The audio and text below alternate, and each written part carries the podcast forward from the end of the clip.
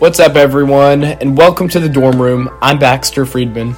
And I'm Charlie Rook, and this is a podcast where we interview some cool people and hopefully learn some cool things along the way. Let's get into it.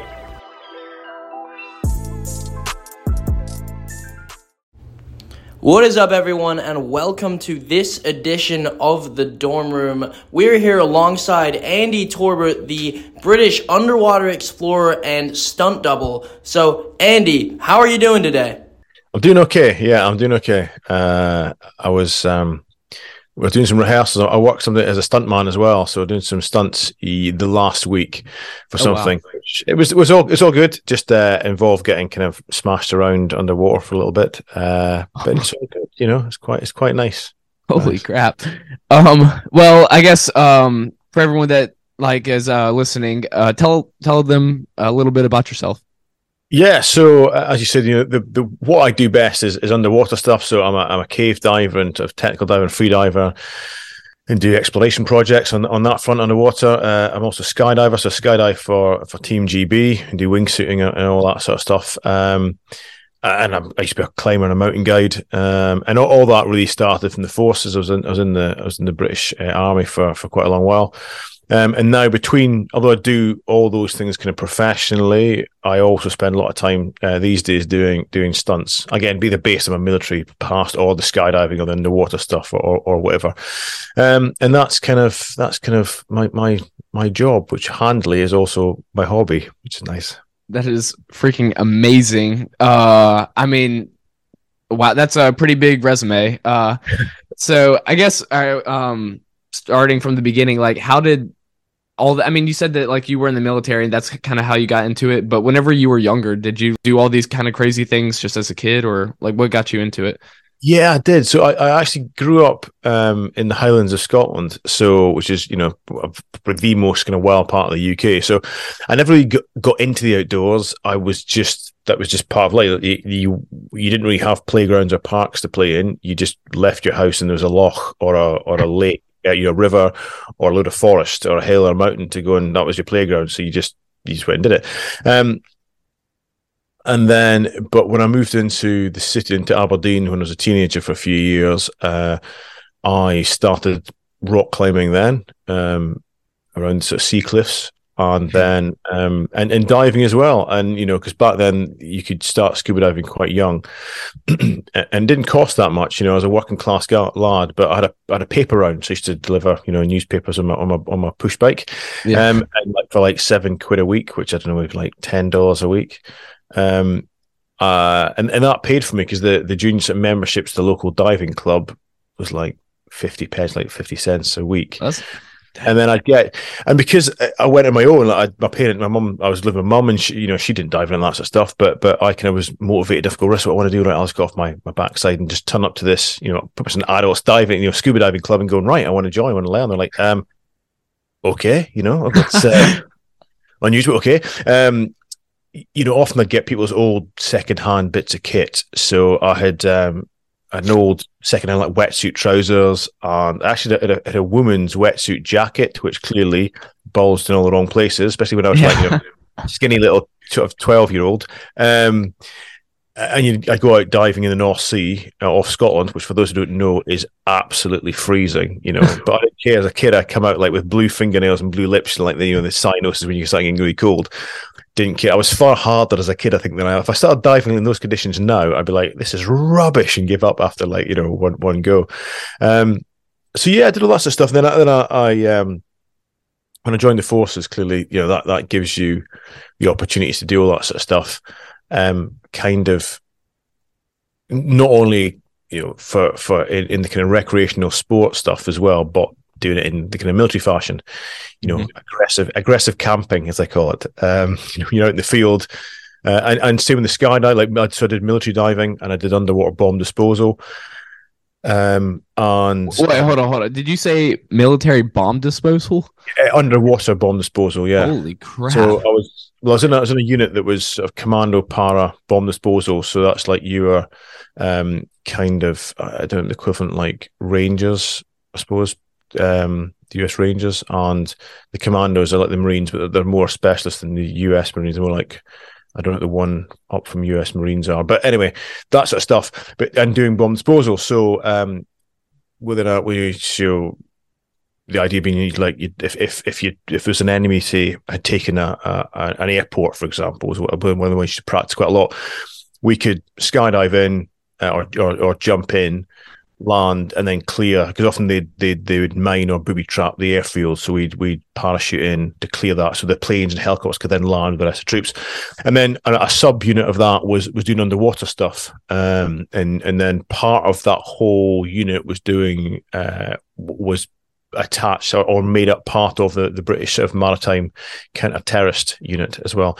So yeah, I did all that for a bit, um, which was was good. Uh, uh, you know, I loved it. It was it was it was pretty cool, and you you gain a lot of skills. Um, yeah, and then got to a point where inevitably in the forces you get sort of promoted as you get a bit older to the point where you're you're getting you're going to get further and further back from the front line you know yeah. which is fine you know it, and it's necessary but it wasn't for me and it's not for a lot of guys we tend to we tend to hemorrhage kind of personnel at a, a roughly around about 28 to 32 because that seems to be the bracket when people start getting too far back from the interesting stuff um and and you know not why why I, I joined.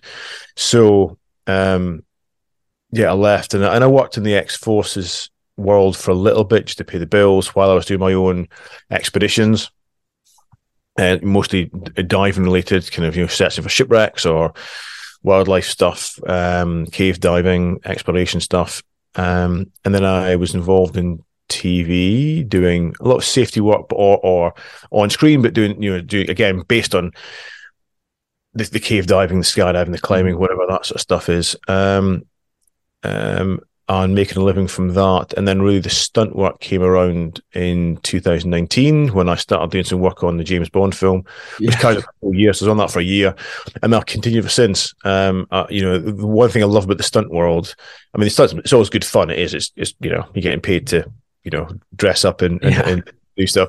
But it's the people that, that I've got some some of my closest friends uh, that I work with a lot are in stunts, and, and there's some of us, and it's it's kind of akin to being back in the military. It's people around about you who you're really good friends, who you trust, who are all highly motivated, highly professional, you know, um, super reliable, uh, and just cool to hang about with. So, um, but in this case, no one's shooting at you.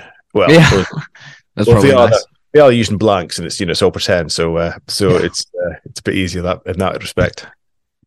Yeah, absolutely. I mean, that is one of the craziest backgrounds I think I've ever heard. yeah. Um, which is absolutely so. I mean, that was. um, but I mean, you mentioned the military a lot. It sounds like that was like a very large part of who you are. So, did you know, like, did you have a passion for the military? Um, like a bit of a younger age, did you always know you kind of wanted to go into the forces, or how how did that happen?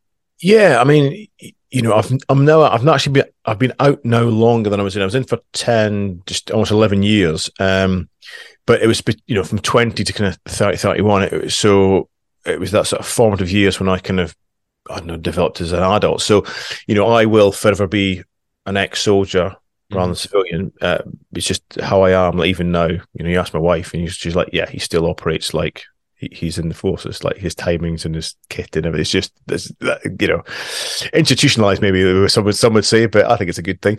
But, yeah. um, yeah, so as a kid growing up, like my my mum's side of the family were farm workers, my dad's side were well coal coal miners. Oh wow! And I think it, this similar things might be happening in the US, but back in the 1980s uh, in the UK, they closed all the coal mines down. So everyone was out of work. So you know these little coal mining towns where there was just no work and it was, you know, economically it was quite bad. So one of the ways to get out was to join the forces. Um, okay. Uh, uh, so I think that was always kind of the forefront of myself and my brother's minds, my older brother.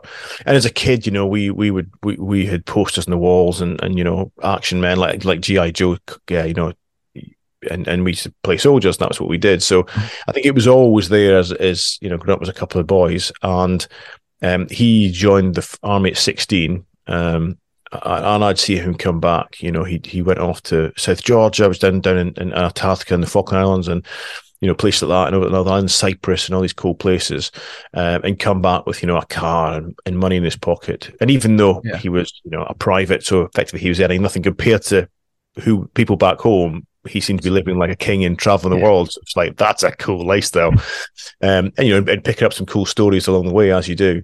Mhm. So um, I I think I think it was always there as the kind of that's the smart choice, um, and that kind of that kind of just you know solidified the idea.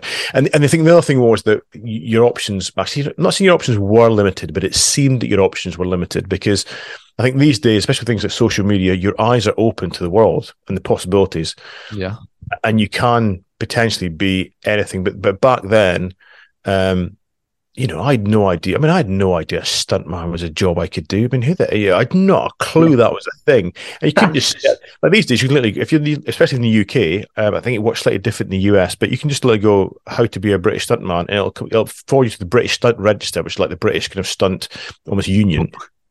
And, it'll, and on this is here's how you join, and it gives you uh, a list of things you got to do. It's not easy, but Yeah. it is simple in the sense that you know you do these eight things and then you can you can join it's, it's as simple as that it's not easy because those those things take a lot of training and time and effort to qualify for those dis- different uh, different disciplines but Mhm. um, the information is there if i was like i want how do i become a professional bobsleigh person you know um, Yeah. the, you know the information is probably there on the, the net or you know you go on instagram you could probably find somebody who's a you know part of the us bobsleigh team and just dm them yeah, so that, I mean, that wasn't available in my day. So, uh, you know, it was kind of, I was like, well, I don't, I can't be a coal miner. Not that I wanted to be anyway. I don't want to work on a farm. I don't want to work in an office. Okay, I'll join the army. That was the, your options were, see, they probably weren't limited, but they seemed to be limited. Um, whereas now I think, you know, you can, you could at least try and follow a path to pretty much anything. Who knows if you make it or not? But if you want to be a stuntman, then you pretty much Google it these days of, of how to be one. yeah. Well, holy crap! But yeah, I mean that. I mean it makes sense. Uh, I mean times are probably a lot, or they are a lot easier now. But uh, yeah. So I actually talking about coal mines and everything. I I saw that you um had. I guess was it recently whenever you went and did a uh, scuba diving uh, expedition in an abandoned coal mine? Um, I've done quite a few mines. I've never done a coal mine. Um, coal Okay. mine. Yeah, yeah. Coal, it's it's all. Um, so if you cave, I mean, most caves are pretty stable environments. Um, whereas coal mines, because they're man-made, Mhm. um, they're fairly unstable, depending on what Okay. they're, but depending on what the kind of rock is, what they've been mining. Coal mines are pretty unstable anyway. Um, Okay. even, when, even when they're being mined, but that's where they, you know, in modern times they shore them up and put all these sort of supports in Mm. but when they're flooded, they become really dangerous. The other thing that they tend to be like nil vis, because imagine if, if there's actually coal still there, the water's Yeah, in it. yep. It's like it's like you know try to dive in black coffee, you won't be able to see anything anyway. Yeah. But um, yeah, we've got loads of flooded coal mines in the UK, and no one dives in them because you know. Oh. fact, I got an email, not yeah, I got an email actually from a from a guy a few years ago saying, "Hi, I'm, I'm I want to learn to cave." There's some guy from the UK, so I want to learn to cave dive, and I, and I want to go. Co- there's some coal mines around me that are flooded. I want to go investigate. them." And I said, "Look, mate, I'm not the fun police. I'm not going to tell you what to do and what not to do. It's great that you're, you're going to get into cave diving. I, I really encourage it. Um, I would personally not dive in coal mines for these reasons. A, you won't be able to see anything. And secondly, they're they're hugely unstable and dangerous. I said you've only got to look at how many top level cave divers we have in the UK, Uh-huh. and none of them dive in coal mines. What is what does that tell you? Yeah. I'll leave the rest up to you, mate. Um, never heard back from him. I don't know if that's a good thing or a bad thing, to be honest, but there we go. that was awesome. Yeah, but see, there's other other other mines that I've dived in, some in the UK and some abroad. Mhm. Like um, Ojamo tends to be the one that everyone has seen me do because it's Hell's Gate. It's got a famous picture, um, Hell's Gate. Yeah. I think that's the one I saw. Um, Yeah, oh, it's an amazing place. It looks like a looks like a abandoned alien city. To be honest, Yeah. yeah. It's So crazy. in Um, um, and what's great about these mines is that uh, the water tends to be gin clear, um, phenomenally clear, and um, it's halfway between like a cave dive and a shipwreck dive. In that you know, it's not. It's obviously man made. And there's relics of there's like doors and there's stairs and there's tools and Yeah. machinery, and then like Hell's Gate is this huge flat white sort of concrete massive wall they've built uh, Yeah. in, in support this huge cavern um and it and it is you know like it is like being in outer space when you've got like 50 meter visibility, 150 feet visibility in these huge chambers. It's just blackness apart from because the chambers are so big, it's it's, it's black apart out to the sort of edges of your torch beam. Yeah. Come across this massive, you know, 50 foot wall um, with a sort of slot in the middle as a door. That's gotta be kind of scary to like just look at and be like, I mean, I don't know. That would that would scare me at least. I don't, It's pretty abstract. It is like it's like some of you know Prometheus. It is, it is a it is a it is a very surreal. Even and I'd seen photographs. I'd mates that dived it when I first dived it. I was still like, this is the most I wondrous or bit bizarre thing I've ever seen underwater. Um, which is which is almost I, mean, I feel almost feel bad about because I've dived with like lots of different kinds of sharks and whales. Yeah. You know, I've seen some amazing shipwrecks. So to be that sort of blown away by what is effectively a big concrete wall is, uh, but it, it's just it's just the setting is incredible. You, you know, and you say so you see the photograph. A lot of people have seen the photograph and go, "Oh, it's amazing." You go, "Yeah, it is." You, you almost don't want to tell me, it's just a massive concrete wall because it kind of takes the, the romance and the majesty of it. But that's really all it is. But it still look, but it is, and it does blow you away.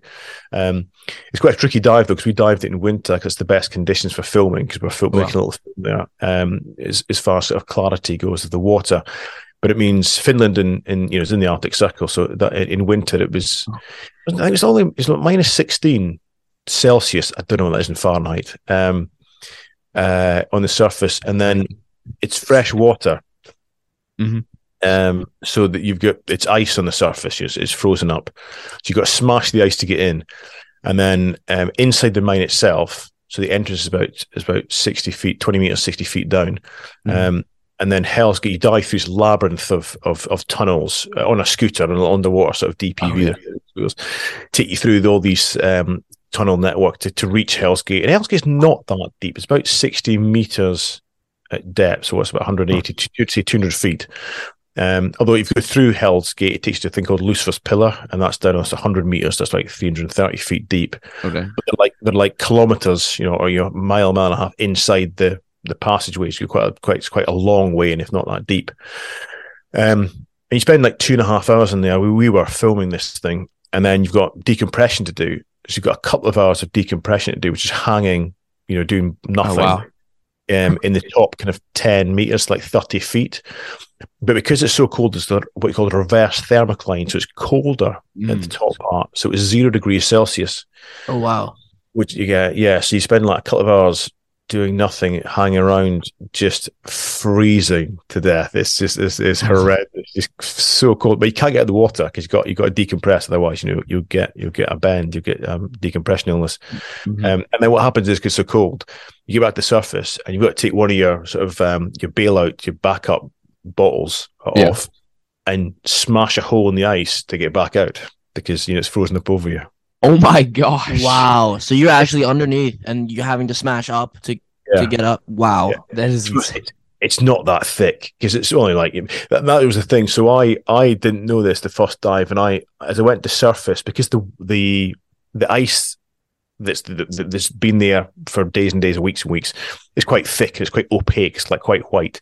Mhm. But the little bit that you've broken is that's frozen in the few hours you've been underwater uh, is quite thin and it's really clear. So I, I couldn't. I, it looks like glass, right? So I, I, so I surfaced. I banged my head in it because it looked for me as a surfing, and it was, it Yeah. was like, it, it was the hole, bang, and I was like, uh oh, this is this isn't great.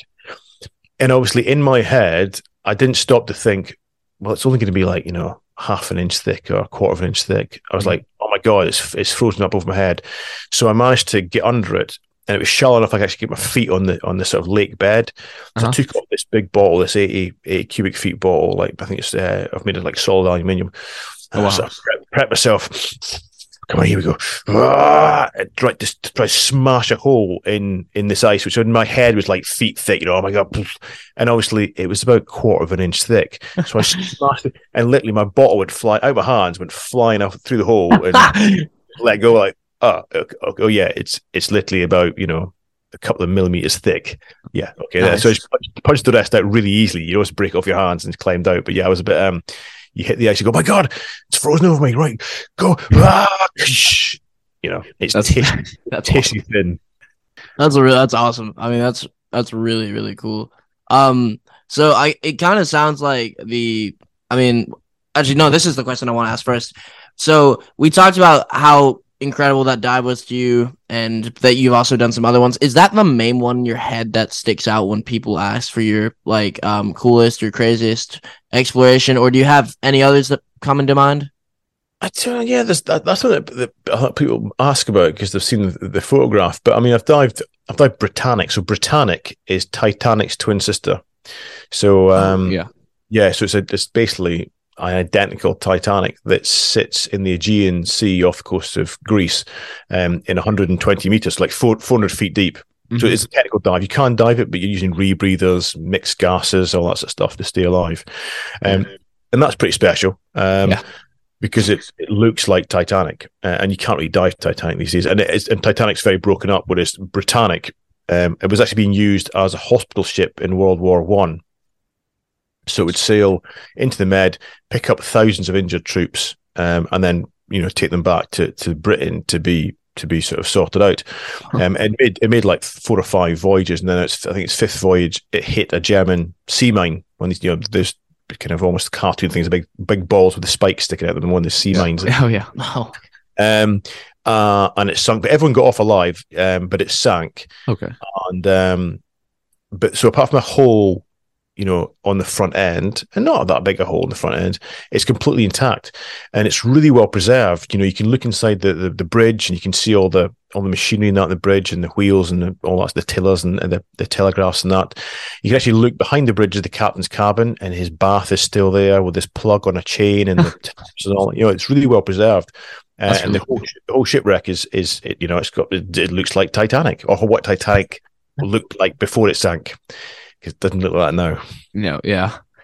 That is crazy. I didn't even realize that uh I mean I knew that Titanic had a, a twin, but I thought I didn't even realize that it sunk. So I didn't even realize that had even sailed. But uh so uh, yeah, that I mean that's just insane. Did you um have you ever had to like or whenever you were scuba diving, I guess out in the ocean stuff, did you uh have to like I don't know, do anything crazy like fight sharks or so- something like that? Or like did you see sharks or like oh yeah, yeah. I never I never had to fight sharks. I think because uh, most of the time you're probably going to lose that one. To be honest, yeah, if you're, probably- yeah, if you're makes sense. underwater, you know, it's, it, you know, I'm I'm not bad underwater, but it- we're still flailing idiots who are not designed to be there compared to sharks. Yeah. who have had hundreds of millions of years to evolve to become very good at operating underwater.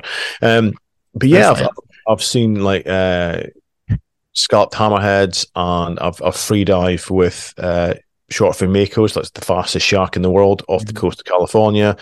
Um, free dive with blue sharks, um, basking sharks. Um, yeah, I've done quite quite a few shark ones. What else have I done with sharks? What have I done? Not great whites. I've not free dive with great whites yet. Uh, any like uh bull sharks? I know those things are really aggressive, so I don't. I don't. Yeah. Know. So, I mean, probably the the, the most or the one that I, I'd be most cautious with is oceanic white tips. Probably, Okay. um, not to be mistaken for white tip reefs. A Mhm. white tip reef shark is a tiny little cat, uh, like, like a a tiny little shark that's that's that's more scared of you than you are of it. They're absolutely fine. You see a lot of them when people go on holiday in, in the Caribbean or in in the Red Sea and, and places like that, and, and and and in Asia, you know, Bali, places like that. People go and they see these little little sharks with white tips. But the oceanic white tip is, um, you know, oceanic white is bu- bull shark. I suppose I suppose the um the the great white shark, but um. Wait, wait, actually, have you ever seen a whale shark before, or have you ever done uh scuba dive with one of those? I've not seen a whale shark. That's one I'd love to do. You know, it's the biggest fish in the sea. Yeah. Um, like we get basking sharks in, in the UK, which are the second biggest Those fish. are pretty sea. freaking awesome. But um, yeah, whale shark. And the other thing with whale sharks is is is they're a great sort of PR kind of machine because they are super safe. You know, they are Yeah. filter feeding. They've got no teeth. They're super safe to get in the water with. So, you know, you can get people in there with them and and even kids and that sort of stuff. And you've got to be cautious about not making sure you're not disturbing the shark. Um, but um, you know, at places like the Maldives and that, they they are very safe Yeah. most to get in the water with. Um, and if people can see them and they go, "Oh, these are amazing creatures," that that all helps the whole ocean conservation effort, which is which is not a bad thing. Yeah. Yeah, I mean, and it's also it sounds like so you travel around a lot um, for these expeditions and stuff. So I mean, I was just kind of curious, uh, what's the best place you've been to? Like, what place have you been to and enjoyed the most? I don't know. I, I was out in Arizona uh, in October. I quite enjoyed that. It was quite cool. Yeah?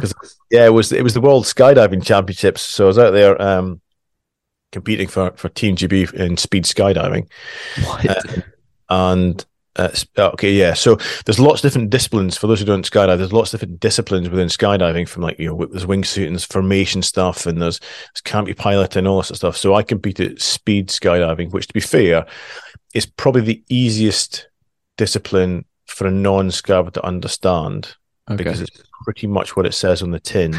In that you jump out of a plane and the fastest person wins. It's just it's as simple as that. It's a very basic, um, you know. And the idea is you, you, exit um, and you usually go head down, um, and you try and minimize your drag. So you know your your pen your penciling in, so your feet are together, toes pointed, hands by your side, all that stuff.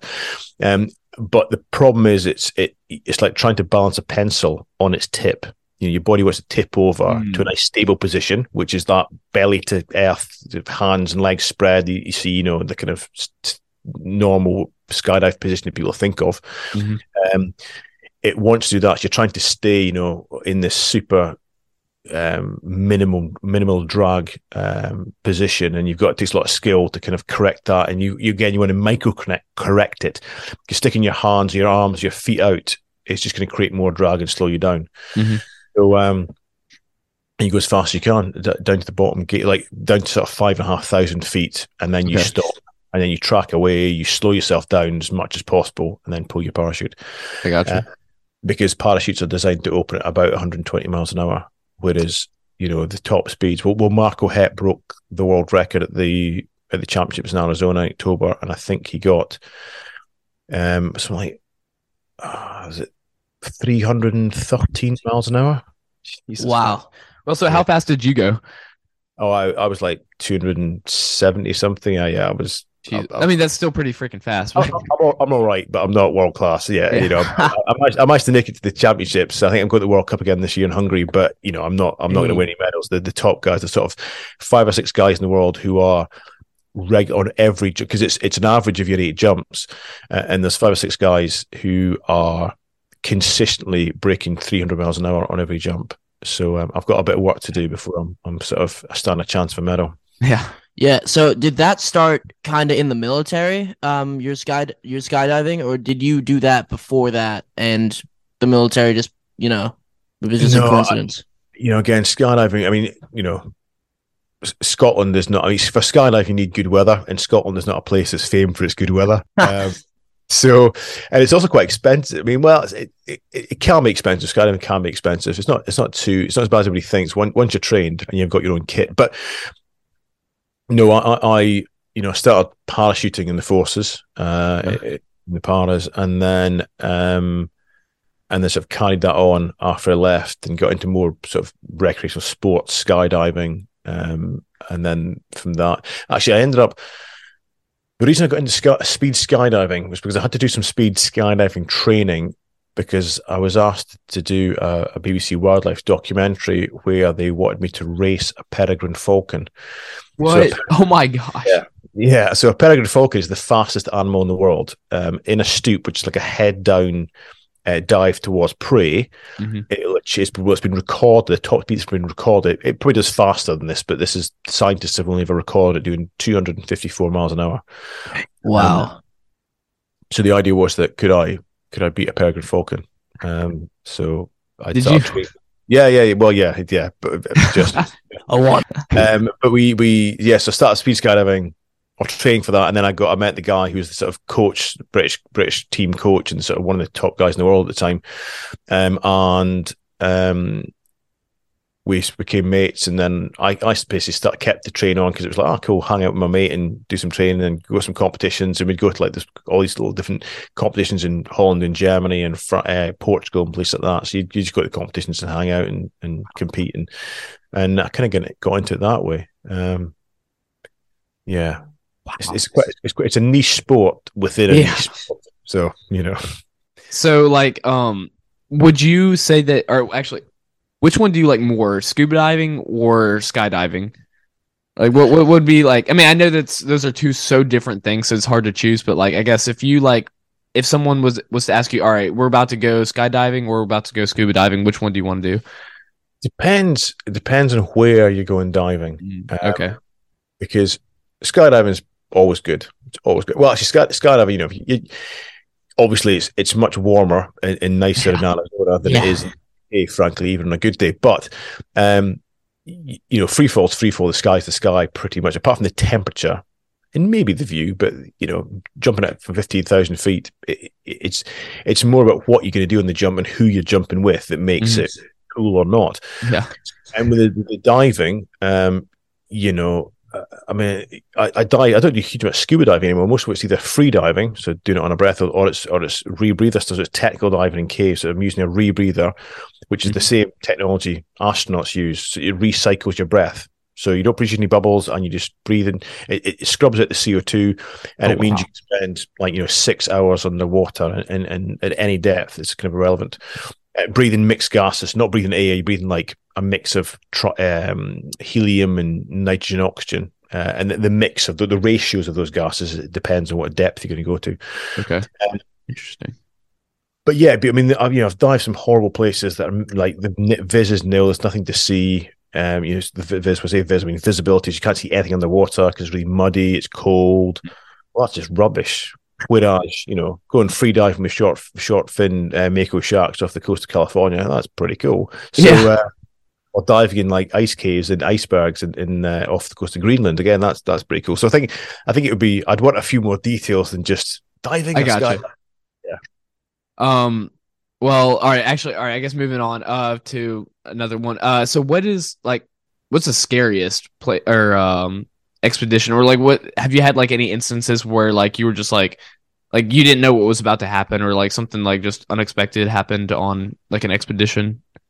Yeah, I mean, I'm I'm a massive control freak, uh, as most of the people that do sort of things. I, I, I, you know, there's always this this kind of perception that cave divers or skydivers or stuntmen are all like adrenaline junkies, you know, just crazy, crazy people. Mhm. The exact opposite is true. They're all very, or most of them, very calculated and controlled. Wow. Um, okay. and the idea, the idea is to try and predict things as much as possible. Because you're looking at something like cave diving, which which would seem super super dangerous, can can be made very safe if you think through right. What do I want to happen? But also a bit of healthy paranoia. Okay, what's all the things that can go wrong? And then you go right now. Can I prevent these things from going wrong? The chances are probably not. You can't guarantee. Uh, in fact, it was, it was Clint Eastwood who said, if you, if you want a guarantee, buy a toaster. Um, so yeah, so um, so you go okay. Well, let's let's in that case, let's assume all these things that could go wrong will go wrong. Mhm. What am I going to do about it? What equipment do I need? Which is why my rebreather I've had for years and years and years and years has never failed me once. But I still get in the water assuming it will fail, and at the worst possible point, like you know, at the deepest point, at the farthest point inside the cave, so I can't bail out gas, bail out breathing gas, and, and all that sort of stuff, or bail out rebreather to make sure that inverted commas when it fails, I can still get out in one piece. So uh, yeah, a bit of pre-planning and, and, and healthy paranoia and sort of that effective you know risk assessment and risk management is is the way to do it. And there's always that um there's always that little uh I think like I don't I don't really get adrenaline rushes or that stuff from jumping out of planes anymore because you're like well I know I, I've been it's not the it's not the, that because I can I can manage the risk and manage the danger. It's it's like as with everyone else, it's the unknown. Mm. So the only time you might get a little, ooh, a little, little sort of um, exciting kind of flutter um, is if you're doing something new. So maybe we're we're doing a stunt, we're testing out costumes that are you know quite bulky. There's a lot of stuff hanging off them. You go, okay, Mhm. this is a bit different. It's a bit unusual. I'm, I'm, and no one knows what's going to happen in this jump. They could spin you up. The costume could rip apart. We don't know what's going to happen. Yeah. That's why we're testing them, and that's when you go, Ooh, okay, this is this is a little bit exciting. I mean, yes, the, the other day we're doing a, a stunt where um, I, I probably can't say too much, but they were basically dumping a huge amount of water into this room. Um, I, I we were all going to get bashed around, but um, we didn't know what was going to happen. So rather than loads of us in there, they had um, like sort of five of us. They said, right, we're going to we're going to dump half the water and see what happens.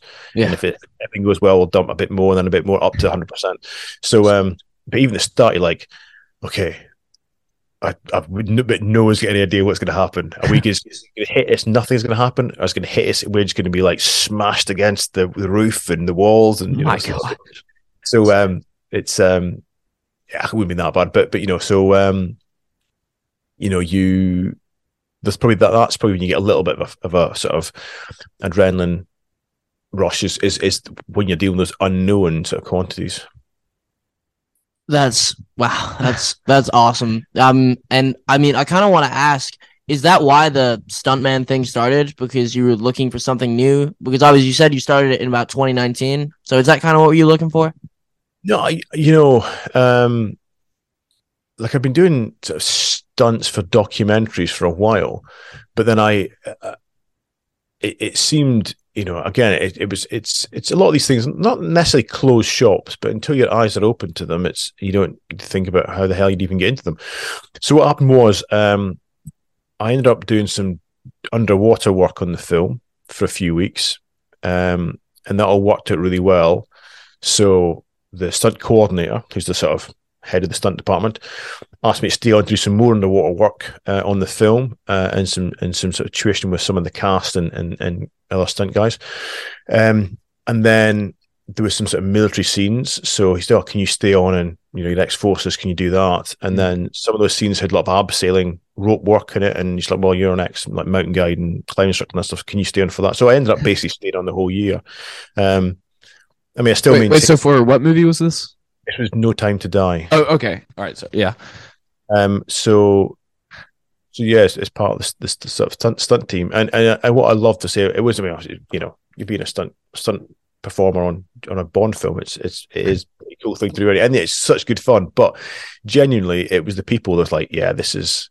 I've, I've kind of find, found my tribe here. I want to I want to stick with this. I thought so. At the end of the film, I was like, right, I need to I want to continue doing this sort of work because I'm, you know, I'm loving what I'm doing. I'm loving the people I'm doing it with. Um, Yeah. How do I go about doing that? And they're like, well, you need to get on the, the British Stunt Register.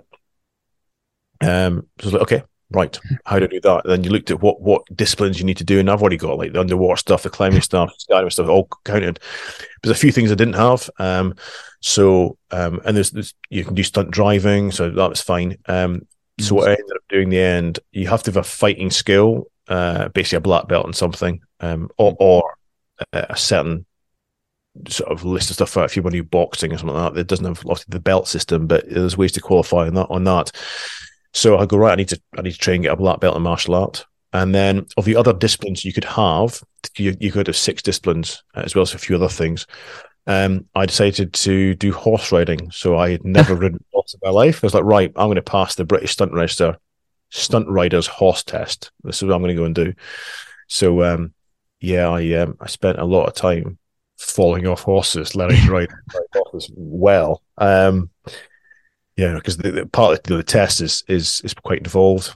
Um, you know, and it you you got to do things. I got a lot actually, but including things like you know jumping fences, bareback, and and all this sort of stunt work on horses. So that was a new skill that I picked up.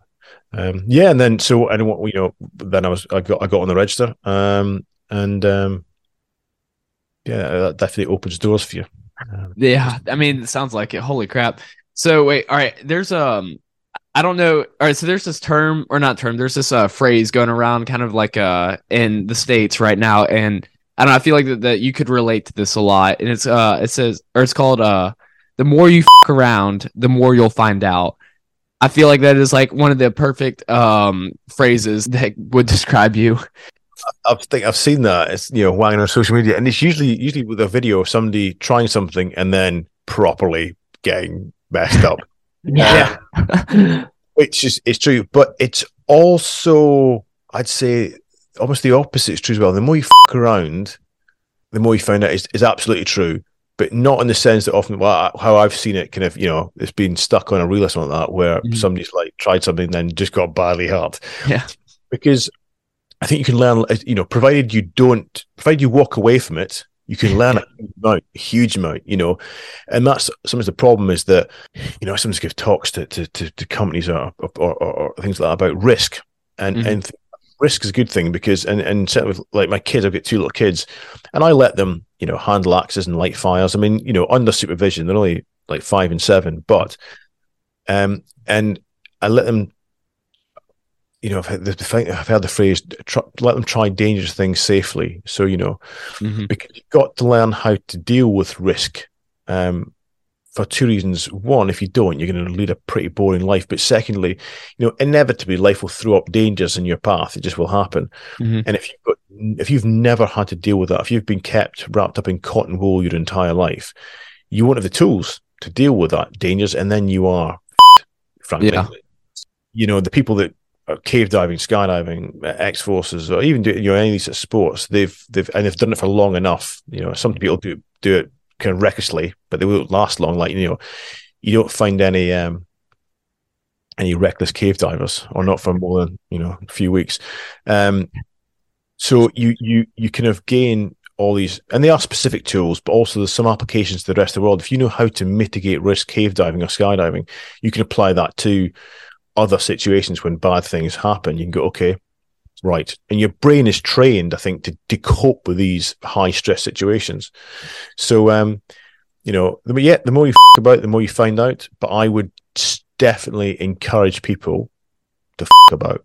Yeah, nice. All right, that's pretty freaking awesome. I like that. That was awesome. Yeah, that was really cool. So, I mean, is that kind of like your life motto a little bit? Like, um, you know, what what kind of what what do you live by? Kind of like to will yourself to do these stunts. I mean, you know, What's what's, your your, philosophy? philosophy? Yeah. philosophy. I do you not know. That's a hard one. Um, I mean, for for me, I think you've you've always got to be moving forward. Um, you know, uh, people tend to as they get older tend to kind of go, okay, I- I'm I'm done now. You know, I can't I can't learn new things. I can't do new things. Uh, yeah, you can. You got to keep you got to keep evolving, and that that keeps you kind of motivated. And and I think you know, never never retire, never retire, retire. You know, you can retire from your job, but don't retire from life. If you retire from your job, find another job or find a hobby or find something to get you out of bed, and always be pushing. Like, I'm never. If I reach the goal, then change, just push the goal further on. You know, I think that I, I think for for a while I thought I, I was always running and go run, run, run, run, run towards the goal. And you kind of think, oh my god, one day I'll, I want to just cross the finish line and stop. And I've now I've realised that'd be a bad thing. Stopping would be a bad thing. Um, but also, I think that um, you know, in order to develop, certainly develop at the fastest, most effective, effective rate, you need to get out of your comfort zone, and that's across the board. It doesn't matter whether it's it's it's it's kind of mental work, you know, like uh, kind of uh, academic work, you know, whether it's just you know going to the gym, like you know, your, your muscles only grow if you trash them. You can't just do you know one set of five and a mega lightweight and expect to get fit. It's not going to happen. Same with when I was horse riding. So the, when I was learning to, ride horse and stunt stunt ride, you know, I could have taken years and years and years and progressed very slowly, and then consolidated. And didn't. It's like, now we need to just be, we need to be always making progress, which means I fell off a lot because I'm constantly either at or beyond my capability. So you're going to fall Mhm. off a lot. That's the best way to train. And the thing about being in, or stepping outside of your comfort zone, not only does every time you step out your comfort zone, you then be comfortable in that new zone, your actual comfort zone, your sphere of comfort expands, but also it becomes easier and easier to step outside of your comfort zone because you become more comfortable with the discomfort, if that makes sense. By that I mean, like I when I was learning horse ride was one, but even when I the, I led the paramotor uh, uh, recently, and you know, in your first flight, you know, your your heart's racing, you know, your fucking palms are sweaty, you know, all this stuff, normal kind of nervous responses. But I'm like, yeah, I'm fine. It's just a natural physiological response. And I've had it dozens, hundreds of times before hmm. doing new things or doing things that I wasn't sure what was happening. It's like, oh yeah, cool. I, I recognize this for what it is and it's fine. You know, you can, you can kind of, you, you can think through it and go, no, everything's safe. I know what I'm doing. The kit works. I'm happy. I've got the skills and drills. This is perfectly safe. My body is a little bit scared, but my mind is fine. And the fact that it's my heart's racing and I'm palms sweaty is not a drama because I recognize it for what it is. Yeah. In fact, I've been here before, so it's it's fine. That is that's freaking awesome. Yeah, I guess getting yeah, getting uh comfortable with the uncomfortable. That's a pretty freaking awesome phrase. I love it. Um so I guess uh, uh we only got a couple more questions for you uh and then we'll wrap it up. They're going to be a little funny. Um so you said that you've uh, been to the United States uh, a couple times. Uh so have you do you know what Buc-ee's is? Have you heard of that? Buc-ee's. Yes. It it's it's a uh, this is gonna sound really weird to you. Then, um, it's a it's a really big gas station in Texas. Yeah. Um, and a lot of people really like it because it's got basically like anything you would want, but like it's a gas station, so it's really weird. And they have like the fanciest bathrooms you've ever seen. So I don't know. Um, I don't know. That's something that we've been asking everyone that we're interviewing, but Like a super posh Walmart or something. yes, basically, basically, Yeah. yeah. it's it's crazy because you would never think that this is just a gas station when you walk in there. Yeah. Um and yeah, I don't know. We we've been asking everyone that, and we heard you've been to the states. We're like maybe. Yeah, just maybe, just maybe. No, no, I you know, because I, I Texas on my list. Like, I've been to Arizona. I've, I've passed through Mississippi and Al- Alabama, uh, and Florida. I've done Florida for quite Oh. quite a few times. Um, California a few times. Um, Boston.